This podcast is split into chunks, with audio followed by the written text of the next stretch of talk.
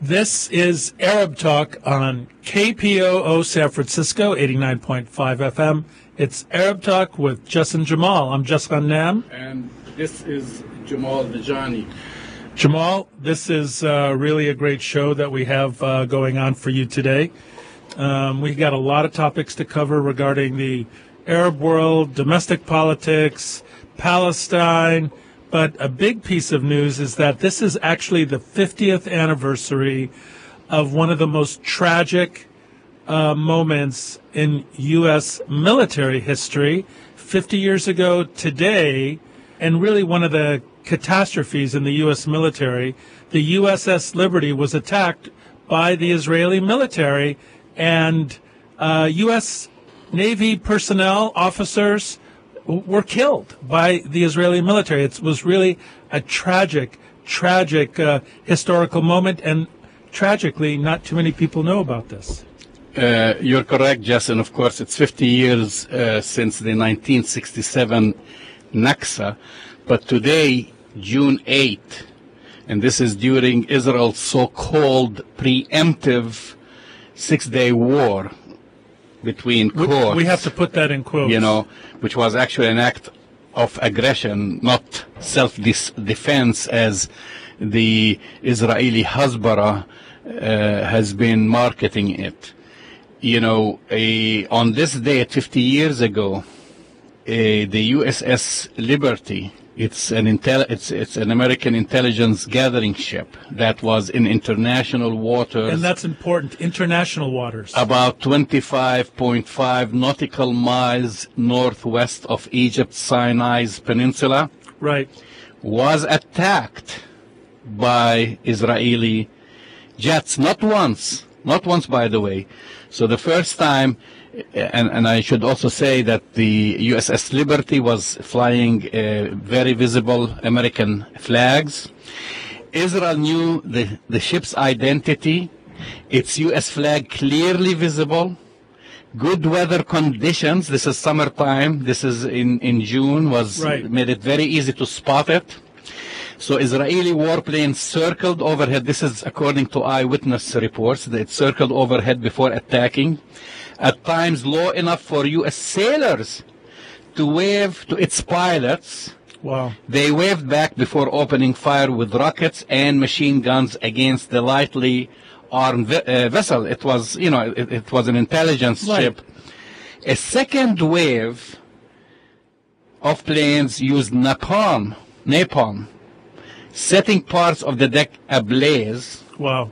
Israeli attack boats struck the vessel with torpedoes you, you see, because American media is not going to talk about this. No. U.S. media is not going to talk about this. Fox News is not going to talk about this today. CNN is not going to report on this today. And and and so so they struck it from the air. They struck it from the sea. Uh, the torpedoes that were, you know, this is after forensic, you know, um, examination, etc. Uh, they discovered that there was a 40 foot wide hole in its hull wow. where it flooded the, the lower compartments, causing the ship to list to 10 degrees. It became defenseless, smoking the hull. Uh, it was lucky actually to avoid uh, sinking. Four other Israeli torpe- torpedoes missed uh, their target. Its warplanes strafed the Liberty at close range. The ship the ship's radio frequencies were jammed to prevent a distress call for help. Wow. When, when it, it, was finally able to communicate, it was too late. And I say uh, it was uh, too late because uh, after the end of the attack, you know, b- besides, um, you know, disabling this uh, ship, you have um, 34 American sailors lost their lives. Unbelievable. And another 171 were wounded.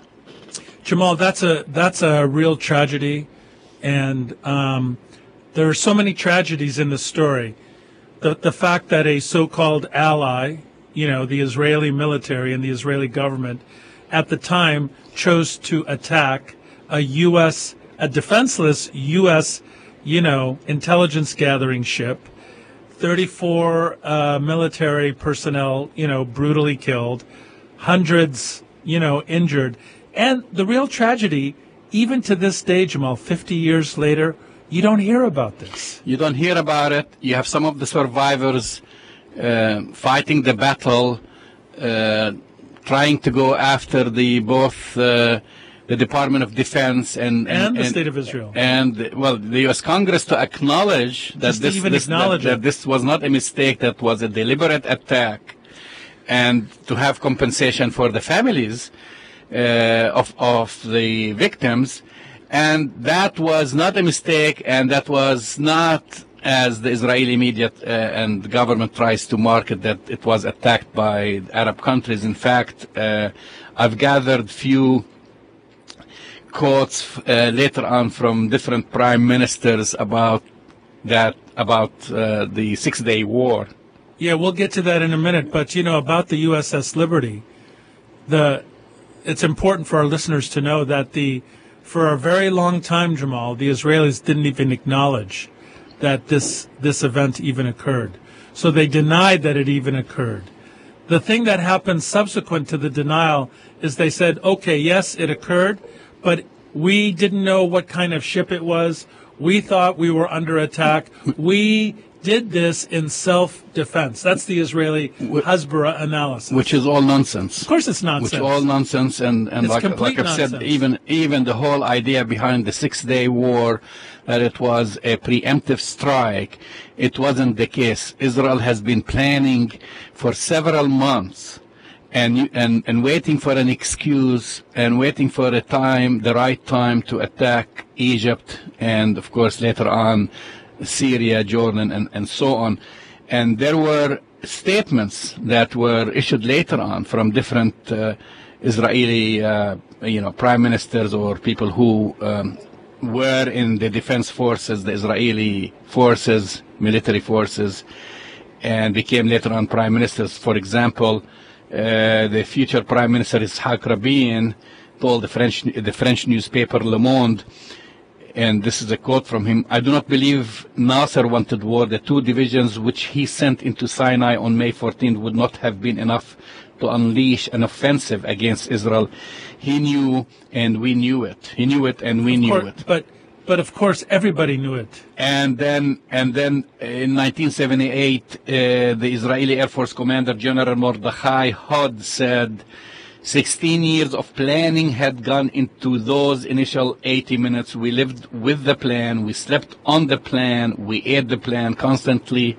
Constantly, we perfected it. So, and then you go on. They have also Haim Barlev. You know, he also said we were not threatened with genocide and on the eve of the Six Day War, and we had never thought of such a possibility. So the the the disinformation, the hype, the the kind of marketing, if you will, Jamal, of the Six Day War, again, is the same narrative that we've heard from 1948 to 1967 and, until now, which is poor little Israel. We were under attack. This we we had to take steps to de- defend ourselves, and we did what we could to just defend ourselves. The real story that we're we we have been hearing for years now, 50 years, and is now finally finding its way in these small ways. Uh, in in I won't even say the mainstream media, but in some media, is that this was a calculated plan of attack by the Israeli military to take more land, to take the West Bank and Gaza, to basically destroy what they could of whatever, you know, uh, ineffective Arab armies there, there were in Egypt. I mean, the, we have to admit this, Jamal. These were not great Arab armies by And- any stretch of the and, imagination. And, and the main issue, you know, of course, uh, the biggest issue for the Palestinians is the Nakba and then uh, the. Naksa in But for this country and its leadership, and I'm, I'm talking about leaders going as way back to 1967, right. no one has taken accountability, and they really brushed it off As ri- nothing. right under The rug. the rug and pretended, you know, if, if this happened, I mean, we're talking about now all the rhetoric uh, vis-a-vis, you know, Iran, Syria, North Korea, etc. But if imagine, imagine if it was any country uh, attacking that- a U.S. attacking a U.S. Uh, ship Yeah. right now. Yeah. Imagine Imagine that. what would happen. What do you think would happen? you know, well, you'll have a full-scale invasion and so forth. But you know, like I said, in fact, they uh, there is a major cover-up, and it's a shame that those sailors are not remembered. Uh, like It's today, sad. it's 50 years. No one talks about them. No one remembers them. We're uh, going to shoot, uh, uh, shift gears right here because there are a lot of things to talk about. We have a lot to talk about. And I want to talk a little bit about this crisis Which one? which we many crises, but this crisis, Which one? uh, that we started talking about it last week Oh, between right. Saudi Arabia and Qatar. yeah, it's very interesting. And by the way, Qatar is not gutter, and it is not Qatar, and it is not Qatar, like how uh, Wolf, some well, Wolf Blitzer Ha- ha- calls it Qatar. Qatar, C-U-T-T-E-R. whatever. But uh, this is going out of uh, control. It's been now over a week, and Saudi Arabia uh, has issued uh, a, a list. The the list is getting um, longer It is. and of demands uh, from Qatar to meet uh, before you know they normalize the relations and before they end their uh, basically siege. Uh, But it's an economic and military and political boycott and siege of, of Qatar. So it you know the flights are flights are flights are being uh, you can't fly from Qatar to to Saudi Arabia right now. Um, they've cut they pull the ambassadors. There there has been um, a real I mean you know people kind of are minimizing this I think in the West Jamal because this is truly a crisis in the Gulf right now. It is. So anyway, let's talk a little bit about those demands, the list of demands. Yeah, what are the have. demands? So of course they have uh, extensive list of demands. One of them uh, asking Qatar to cut off all its links with Iran and expel resident members of uh, Hamas, members of Hamas living there. So the And- Saudis are asking and, the Qataris and to any get rid any of any members of the Muslim Brotherhood. Uh, the other demand is to curb the freedom of Al Jazeera. You know, right. that's the that's what made what this is what put Qatar on, On the, the map, map, on- right. on the international. So so they're asking them to basically almost like turn this, the lights off there on on Al Jazeera. Exactly. if not shutting it down, they wanted to follow. Uh, ex- uh, extreme uh, censorship and uh, basically operate like uh, Saudi TV and um, they're accusing it of uh, dealing with terrorists. They're accusing, of course, uh, Not just dealing, Al, but fi- financing. well, and and they they use uh, Donald Trump's uh, reference. They call it fake news. So Al Jazeera now, Al Jazeera is fake news. Uh, you know, this is how, and they say it's interfering in uh, foreign countries' affairs, and that the emir should stop or cease funding funding it. And you know, if the emir stops funding Al Jazeera, Al Jazeera There- will there- shut down There is tomorrow. Al Jazeera. So, uh, so those are some some of the demands uh, that they have, and as you are aware of, uh, they've canceled all flights of uh, Qatari Airways, which is my favorite airlines. I, I, I got Me too. to fly it a couple of times, and now you can't actually. Uh, I don't know how you know people. Uh, in fact, they've left Qatari uh, citizens stranded in the UAE Right.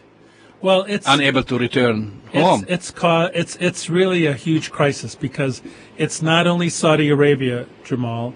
It's it's the Emirates, so it's the United Arab Emirates, Abu Dhabi, Dubai, uh, are joining the Saudi call.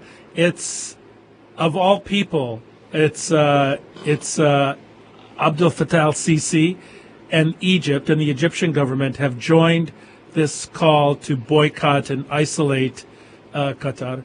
Bahrain, Yemen, and I think there's there's a couple of others uh, in there too that have joined joined this call. I mean, on the one hand, it's not a lot of it's not a lot of countries, but on the other hand, it's enough people, uh, it's enough countries where the ambassadors have been pulled and where economic ties are threatened that it's really a crisis for the Qataris right now.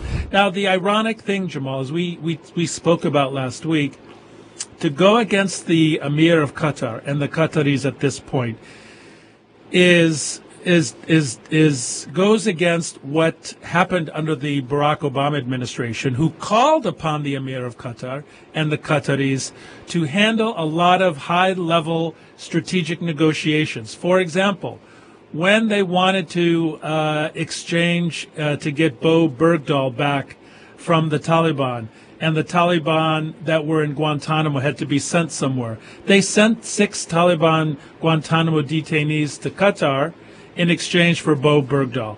When Barack Obama wanted to negotiate with Hamas, when there was ever humanitarian efforts that needed to be carried out in many parts of the world. The United States didn't go to Saudi Arabia. They went to the Qataris, who are known for being open-minded, thoughtful, and being able to negotiate things that uh, other countries and other diplomatic, uh, um, you know, other diplomats were unable to do. All of a sudden now, new administration in Washington, sword dance with uh, Donald Trump in Riyadh, and now the Qatari and the Qatari government and the Emir and the royal family. Qatar is in real danger. They're in danger of losing the World Cup for for 2022 now, Jamal. I mean, it's a real crisis now.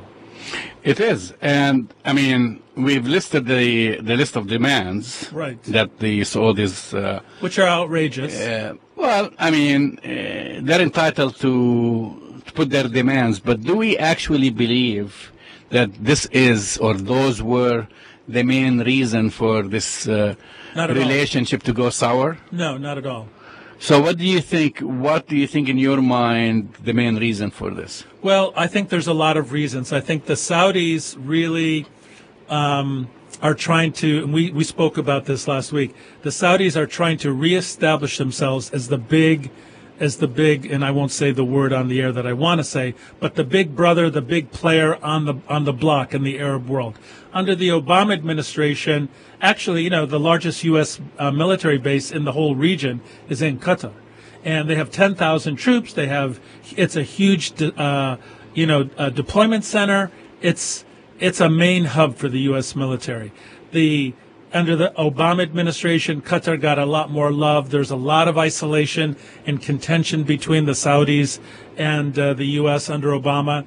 And now what the Saudis are doing with Donald Trump, they want to reestablish themselves as the big, the big, uh, big man on campus, the big, you know, uh, uh, the big country on the on the campus of the world stage. That's number one. Number two, you know, militarily, they they they scored this you know 400 to 400 billion dollar deal with the United States and the Trump administration. So it's basically exercising its strategic influence in the region. Number one, number two, reestablishing itself in terms of being the major, you know, kind of uh, strategic foil, if you will, against Iran. And the third item I would say, Jamal, which is really hard for me to say, Which is which is the Saudis are in bed with the Israelis. And um, I think that really plays into it. You know, Saudi Arabia and Israel have a strategic pact that if Iran gets involved in any kind of military activity that is really significant, the Saudis have agreed in principle to let the Israeli military fly over Saudi airspace to bomb Iran. I mean, we're, we're talking about really problematic dip, diplomatic uh, changes. And this wouldn't be, by the way, this wouldn't be uh, the only incident if uh, should this happen, because Right. if you remember when Israel bombed uh, Iraq's nuclear reactor, That's right. That's right. uh, Israeli jets flew over Saudi Arabia. And I should remind our listeners that this is when Saudi Arabia had AWACS planes. In fact, it was the only country in the Middle East to have AWACS That's right. ahead of Israel. And Ronald Reagan, uh, they tried to block it. uh, AIPAC and, and its surrogates uh, at, at Congress tried to block that. And Ronald Reagan fought hard to sell AWACS to That's right. the AWACS to Saudi Arabia. That's So they've had the AWACS, and yet they couldn't detect the Israeli That's jets right, yeah. going And in and coming back. No one saw them. Nobody saw them. So this collaboration It is a collaboration has existed for a long time. for a, for a, for a long time. But also, I wanna I wanna also uh, you know uh, bring in the oil or gas in the case of Qatar, the oil factor, because it always goes back or comes back to the issue of oil, uh, Jess. Yes, it and does. and uh, you know, Qatar is a major producer, and Iran of gas, both of them. well, liquid, liquid natural gas. That's true. It's so how was- much how much do you think that plays in? No, in- I think that's a huge play in this, Jamal, because, you know, when the price of oil tanked and the Saudi government and the Emirates had to, uh, and, you know, had to basically redo their, their budgets and a lot of things got slashed, uh, uh, the Qatari budget didn't suffer as much as the Saudi uh, and the Venezuelan and the other OPEC countries didn't suffer as much because Qatar is they're they're leveraged and they develop much more on the natural gas side rather than the crude side. And natural gas, the price of natural gas, Jamal, hasn't fluctuated as much as the crude prices. So actually, Qatar financially is in a better position than than the other you know the other OPEC countries. It's kind of interesting. You're listening to Arab Talk Radio on KPOO 89.5 FM San Francisco. We have a lot of topics to talk about We have a uh, today. Uh, we uh, talked about, of course, reminding our listeners about this is the 50th today, June 8th, the 50th anniversary of Israel's infamous attack on the USS Liberty and of course uh, this uh, ongoing problem uh, with between Saudi Arabia and, and Qatar. I uh, I want to also uh, talk about something very timely and something that has been covered all over the news today, which is uh, the most I think important uh, hearing now we are witnessing during the Trump administration, which is the uh, the extraordinary uh, testimony by the former FBI director Comey That's right. uh, today. I don't know if you watched it live, but I've spent this morning watching it. And then later on, we're going to talk to a Palestinian uh, director and a filmmaker. So that's why we are not even taking a lot of uh, breaks. Uh, Right. Just, but uh, today, uh, fired FBI Director James Comey's testimony to the Senate Intelligence Committee about his conversations with President Trump on Russia can be summed up in in one word. I, I, for me, Well, I have one word. What's your one word? liar. I was going to say that's the word I was going to. I mean, I mean, I not gonna use the him. I'm not word. saying he is lying. No. but he directly and indirectly called the president of the United States a liar. Jamal, he he called Donald Trump a liar five times. So all these. I mean, these directly. Not only that's not even counting the indirect references. He basically said what Donald Trump said about me and the FBI was a lie. He, he basically and and and he said then the other thing he said that he really did not trust his president. I mean, this is the director of the FBI saying when he was asked why was he taking these intricate notes Right. and keeping record of the conversation, he said because he's going to lie. uh, he was going maybe he'll lie about about my meeting so so there were several takeaways from that one like i said the whole conversation can be summed up by comey saying that donald trump is a liar And I don't trust and him. I don't trust him. He said that he was pretty sure just that Trump inappropriately interfered in the investigation. Well, with with Flynn, With, uh, you know, yeah, right. He said that in in in in uh, very clear terms. He said that, and like I said, Comey thinks the president is a liar, and I'm I was looking at some of the quotes um, where he said it in in many of the uh, the occasions. He one of the quotes he said, "I was honestly concerned he might lie about the nature of our meeting." I mean, imagine we're not talking about two schoolmates here, just. We're talking about the director of the FBI and the president. meeting with the President of the United States and saying to Congress, I was honestly concerned that he might lie about the nature of our meeting. Unbelievable. No, it's unbelievable. I, I would say two things. It's unbelievable and believable at the same time, because we're witness what we're witnessing now, Jamal, is a chief executive, a president of the United States, who will lie at, at the drop of a hat, who will dissemble, who will create, you know, alternative facts about the world and about the universe, and basically will say anything that he freely associates about that that will contradict any kind of reality. It's it's believable and it's unbelievable at the same time. But what I think was really the big um, message here is that we know from the Nixon times that you have the crime and the cover up, right? So the crime here could be lots of different things. It could be collusion with the Russians. It could be lying. It could be all these things. But the the thing that took down Nixon, if you recall, was the fact that he tried to cover it up. And what's really stunning about the testimony of uh, former FBI Director Comey is he's pointing out a pattern of a cover up, not only with the President of the United States, but of all his minions around him. Cover up with the President, uh, who's covering up, the, the Vice President, his trusted advisor, uh, and son-in-law, Jared Kushner.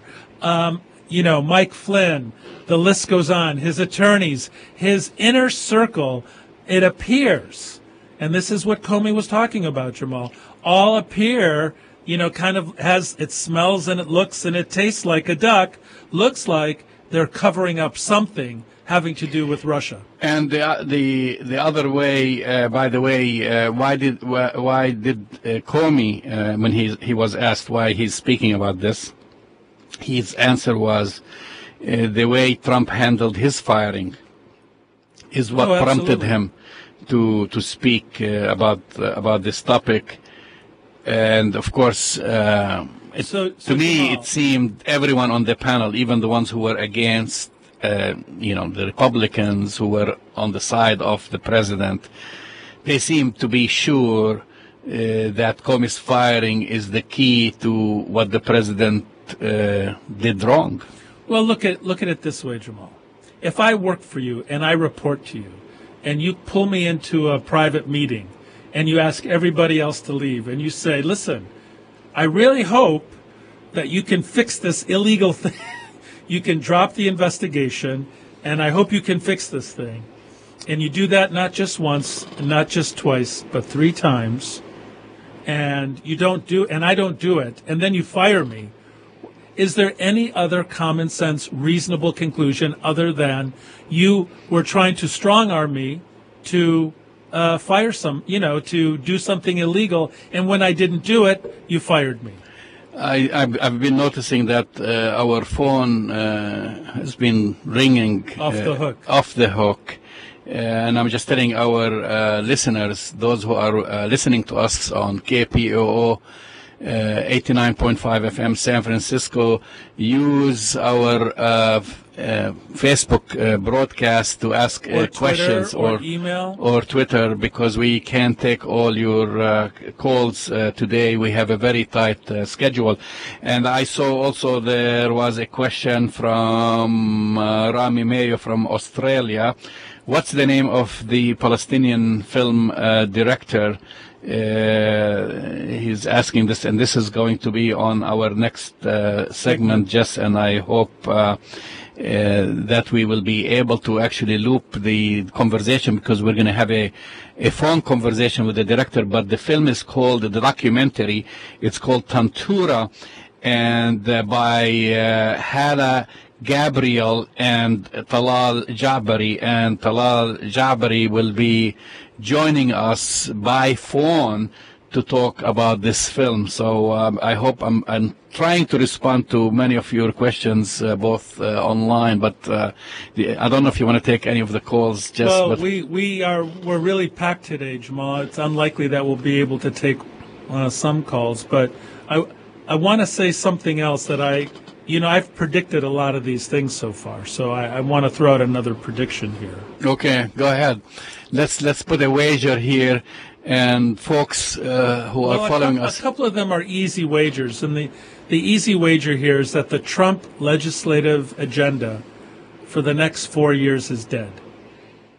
So whether or not it's the Affordable Care Act or the American, you know, Health Care Affordable Health Care Act, whatever the heck they're spinning it as, whether it's tax reform, whether it's infrastructure, because of the Comey testimony, I think Trump's legislative agenda is done. That the will you know the promise of getting things done in Washington and draining the swamp it's over. This is going to suck all of the air time and energy out of the presidency. He'll only be able to issue executive orders and nothing will get done second prediction i really really believe at the center of all of this is jared kushner that the smoking gun because there's a lot of smoke out there Well, with all that smoke, we haven't been seeing him lately. we haven't seen him for two weeks, Jamal. Ever since it was reported that Jared Kushner had meetings with the Russian ambassador, which he didn't disclose on his clearance form, and he had another meeting with this uh, so-called uh, bank president. You know, the the this bank that Putin uses basically to, you know, uh, launder money and you know basically pay off people and things like that.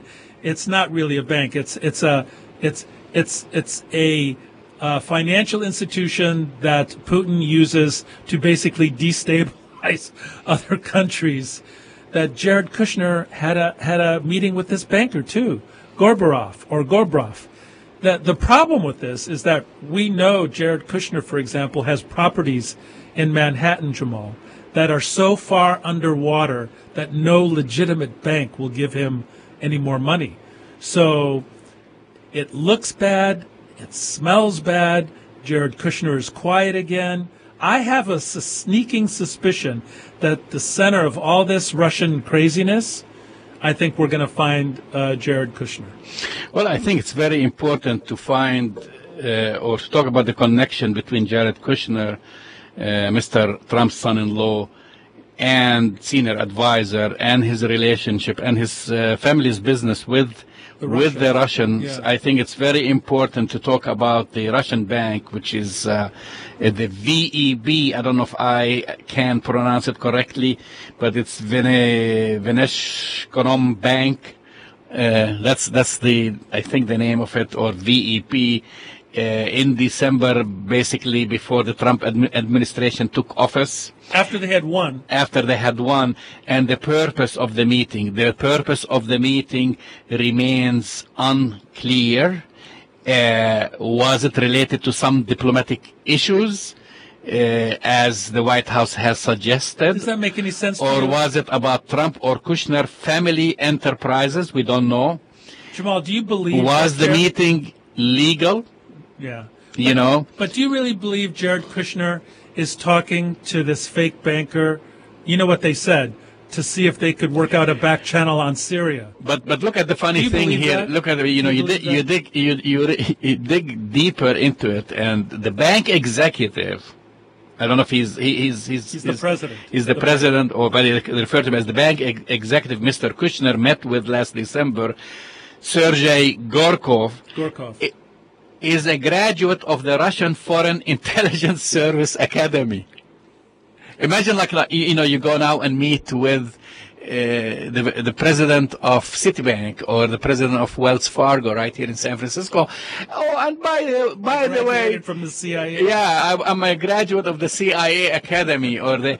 I mean, this is. Come on now. Why would you have a graduate of basically the KGB? You know, he's a representative of the KGB in a bank in New York doing what? So this is this is very important. This is maybe gives you a glimpse on how the Russians kind of operate. Well, we know how the Russians. But uh, very important that um, this bank VEB, of course, it's regularly used by the Kremlin to finance politically important projects, including some of the infrastructure of the Sochi Olympics in 2014, which cost the Russian government a total of 50 billion dollars also, VEB bailed out Ukrainian banks after the 2008 global financial crisis and purchased two failing steel plants in the Ukraine. That's right. It is an arm of the Russian government no. to meddle in other countries' affairs. It's it's a, it's not just the Russian government, Jamal. It's an arm of the Russian intelligence service, and it just happens to exercise its um, its intelligence uh, work under the cover of being a bank. That, that's what it is. It buys people off. It launders money. Um, people, the real story behind the Kushner empire and, and the Trump empire, you're going to see properties that are underwater that no U.S. bank will lend to, to save. And you're going to be finding out lots more information about, you know, this kind of quid pro quo or an attempt to have Russian oligarchs funnel money somehow to the Kushner Industries or some someone in the in the Trump family of businesses. And I that's my prediction. That's where I think the smoking gun is going to lead all of us. Jamal, we're going to have to take a little break, unfortunately. We're going to take a short musical break, and um, the Facebook Live will continue. Uh, the break will put everybody listening to us on uh, KPOO on hold while we call this Palestinian uh, Talal Jabari, producer of uh, the new documentary they're working on, Tantura. And we hope that we can loop the conversation. if we put it on the speaker, maybe our listeners on Facebook can can listen to the conversation uh, just. So stay tuned. This is Arab Talk on KPOO San Francisco.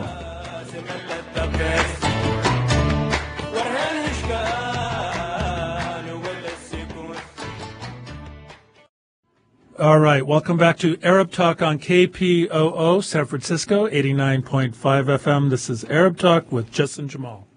We are very happy to have uh, with us by phone Talal Jabari. Talal is a filmmaker, and he's going to talk to us about the latest uh, film he has been working on, uh, which is called Tantura, which I understand Tantura is a beautiful fishing village located on the shore of the Mediterranean Sea in the north of what was Palestine until 1948. Welcome to Arab Talk, Talal. Thank you. Thank you for having me on here.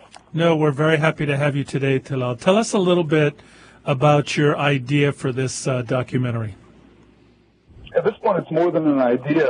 Um, we, uh, our, the director Hala Gabriel, started shooting this film about 10 years ago. She is a refugee um, descendant from the original inhabitant of, uh, Tantura. Her father was a resident of Tantura, um, who ended up uh, in Syria, and then by chance they were able to immigrate to the U.S. So this is her journey of discovery of where she's actually from, and she started this 10 years ago, um, talking to eyewitnesses of, of what happened, um, the whole expulsion process the the from the moment um, the uh, soldiers came in to the moment they uh, the, the men were carted off to uh, internment camps um, to the moment the women were were taken to another town and then eventually expelled to the West Bank, which was then under Jordan.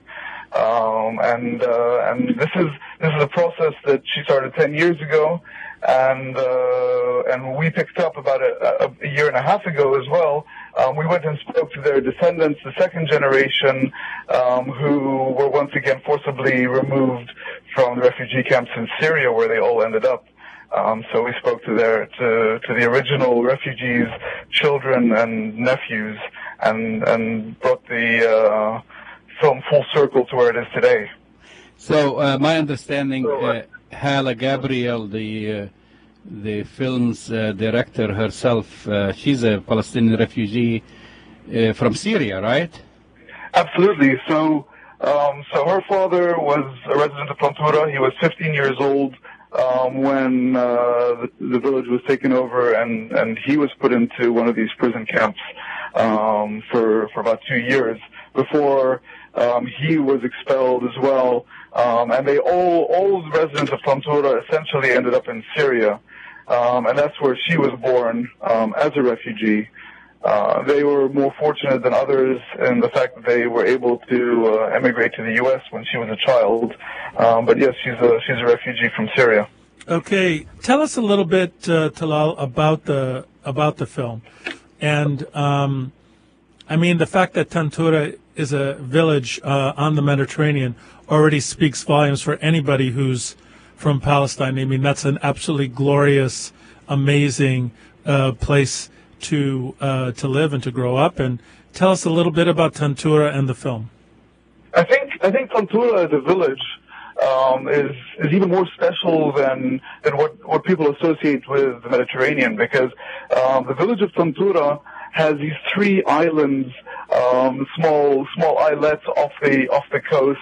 It's a, it's a beautiful coast until today. I mean, it's um, you know now Israeli tourists go to it on a regular basis, but it's it, it was it was a beautiful uh, Mediterranean village. It had about 1,500 Palestinians living in it, um, and these Palestinians essentially um, I had a very good relationship with the closest uh, Jewish settlement at the time before the state of Israel. Um, it was called Zichron Yaakov. Um, in Arabic, uh, it was called Zamarin. They had a very good relationship with them, um, but unfortunately, that didn't protect them from from uh, the cleansing process. Um, as I say, you know, it's uh, about 1,500 uh, residents, and, and they all ended up uh, being being expelled. And where did they go in Syria? By the where, where in Syria did they go to? Um, a, a, very large part of them ended up in the Yarmouk refugee camp. Yarmouk, yeah. And, yeah, this is why we went back to them because we've all seen what's happened to the Yarmouk refugee camp. Um, you know, during the Syrian war uh, and, and the results of that. So we felt it was very important to go and say, look, these guys are in the refugee, uh, Yarmouk refugee camp. They've now been um, forced out of there because of the war there. This would not have happened um, if they weren't forced out of their home in the first place in Tantura. So uh, they've been, uh, they are actually twice the refugees, right? Many of them now probably are spread all over uh, different places: Lebanon, Europe, uh, Jordan, Greece, Greece. Absolutely. We, we went and caught up with some of them in refugee camps in, in Lebanon, and they were put into um, existing, pre-existing Palestinian refugee camps. The, for most of the Palestinians were, um, and but living in you know abysmal situations. I mean, we went into one house, um, no windows. Um, pots and pans that they uh, collected off the off the rubbish dump. Um, and just cleaned really well and, uh, you know, and, and we're relying on donations.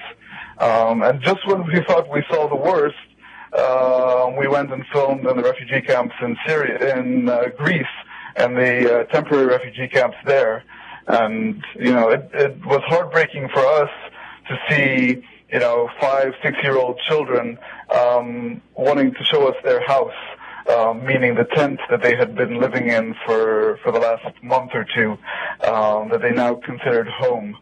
Um, so it was uh, it was it was a painful uh, journey for us as well, just just to see where these Palestinians had ended up, uh, you know, with with the rest of the Syrians, but uh, but because this film concentrates mainly on the Palestinians that were coming from Syria.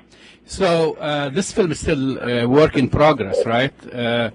And uh, I know uh, you have a lot of uh, parts of the film to complete. Uh, basically, where where can people learn about the film, and how can they help you? Absolutely. We, we right now have a 70 minute rough cut, um, which means this is going to be a very solid feature film, um, and we're ready to take it to the festivals. Uh, but before then, we have um, a few a few gaps, and those gaps are going to be filled by recreating the scenes um, of where these individuals were, uh, the Palestinians, when um, certain things happened. So when the army came in, when um, they got expelled, when they were in prison camps, the, the personal stories we need to illustrate in, in a way that we can't do um, by filming and just by having somebody uh, talk at the uh, camera. Where can, so people, this is where can people go to get that information, Talal? Right. So, so we have a fundraising campaign now on Kickstarter.com. Um, so if uh, you know if if you're generous listeners, um, go to Kickstarter.com and enter the word Tantura, T-A-N-T-U-R-A. Um, they'll get to our crowdfunding campaign. Uh, we're trying to raise fifty-five thousand dollars, and we have about twenty-seven days left um, to uh, raise about forty thousand of that fifty-five thousand dollars. Inshallah. Uh, and, uh, and yeah, we're very hopeful and, and optimistic. Talal, um, we we are really hoping that you can uh, you can get that funding uh, secured for yourself and and the team because this uh, sounds like it's an incredible story that needs to be told, and it's one of those hidden stories uh, after the the the ethnic cleansing in 1948 that occurred that we don't hear about. I wonder when you guys went back to Tantura to to um, film, what is the Palestinian population like now in Tantura, if if it even exists at all now? Does it does it still exist? No, no, the, the Palestinian population in Tantura now is zero. Um, zero where now. the village exists, there are tourist uh, cabanas. Um, so yeah, there are no uh, no Palestinians living. in Tantura.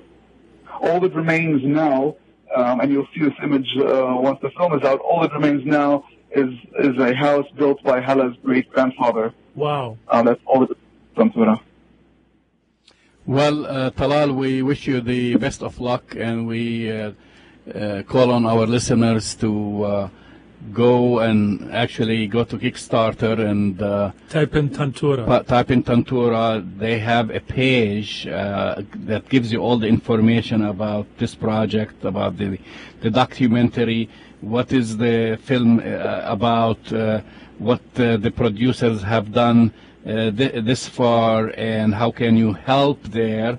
And we hope that you complete your film uh, on time, and maybe even have you right here in San Francisco at the Arab Film Festival. Uh, this is an annual event.